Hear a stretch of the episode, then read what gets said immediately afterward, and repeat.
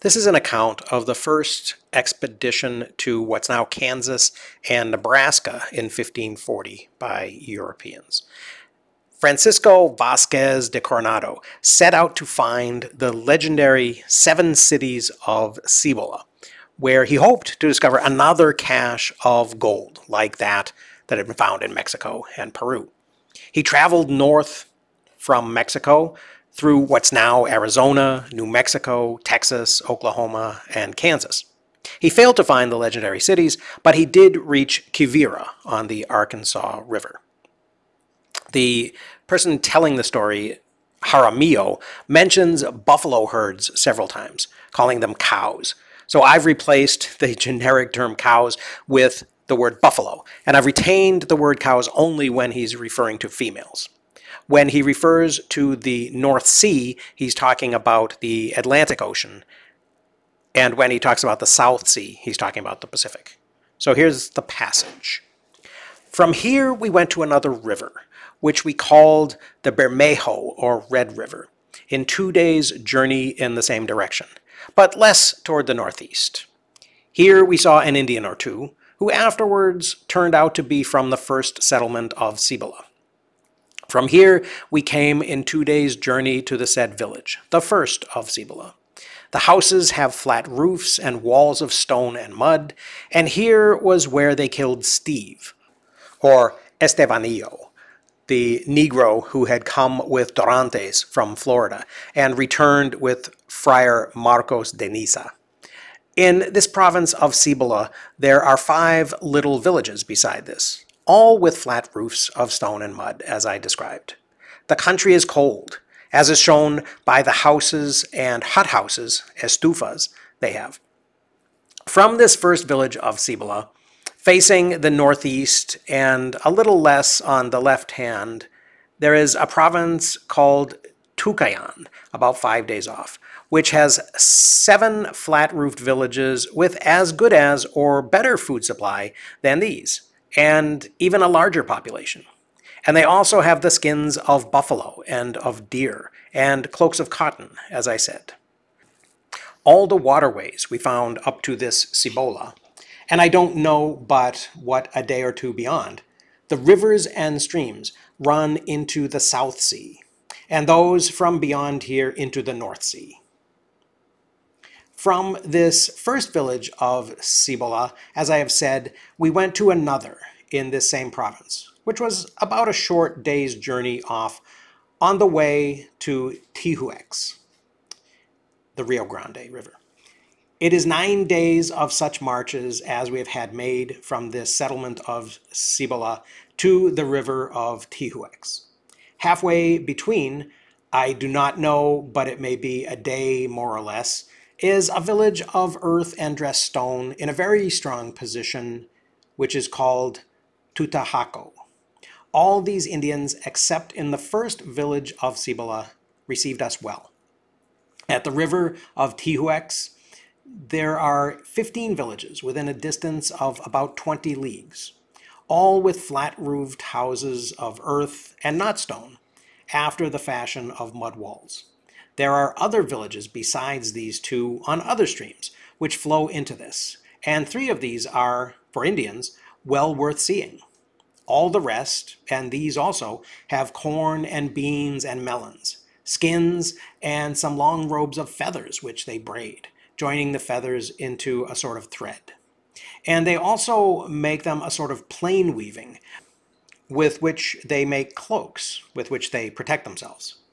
They all have hot rooms underground, which, although not very clean, are very warm. They raise and have a very little cotton, of which they make the cloaks of which I have spoken above.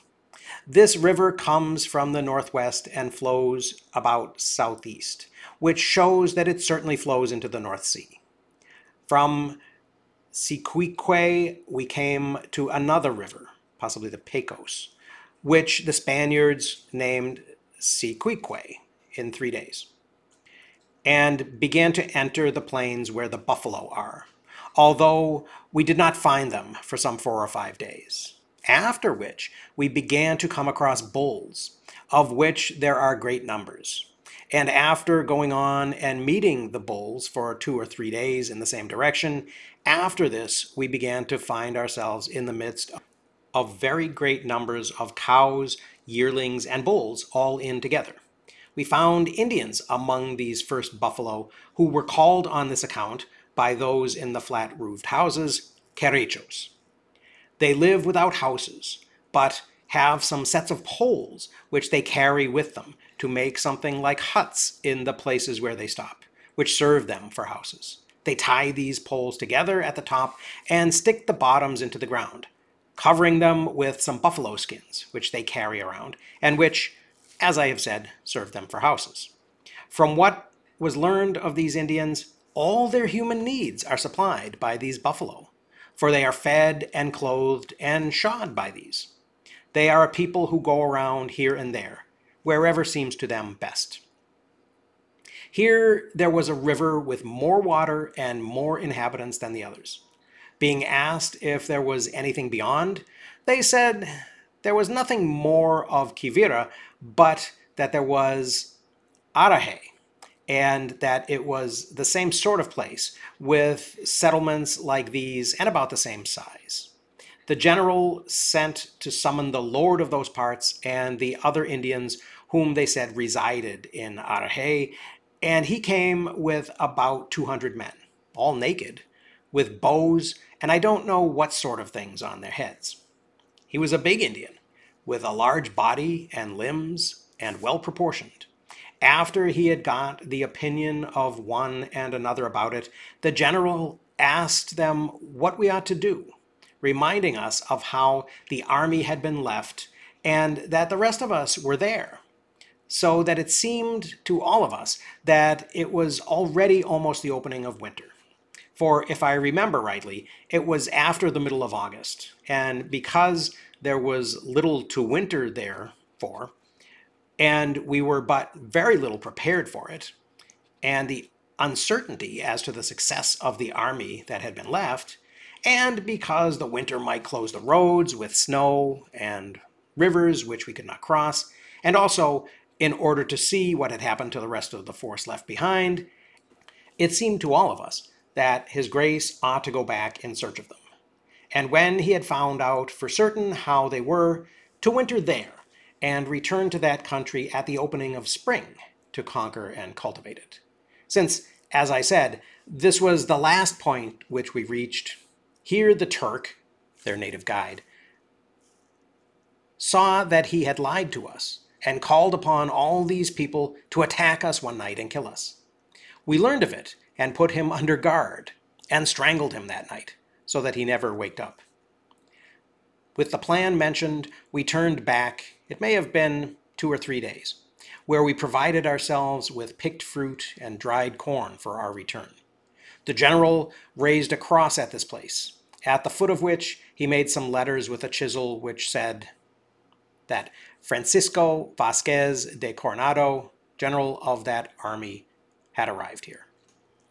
This country presents a very fine appearance than which I have not seen a better in all our Spain, nor Italy, nor a part of France, nor indeed in the other countries in which I have traveled in His Majesty's service. For it is not a very rough country, but is made up of hillocks and plains and very fine appearing rivers and streams, which certainly satisfied me and made me sure that it will be very fruitful in all sorts of products. Indeed, there is profit in the buffalo ready to the hand, from the quantity of them, which is as great as one could imagine. We found a variety of Castilian prunes, which are not all red, but some of them black and green.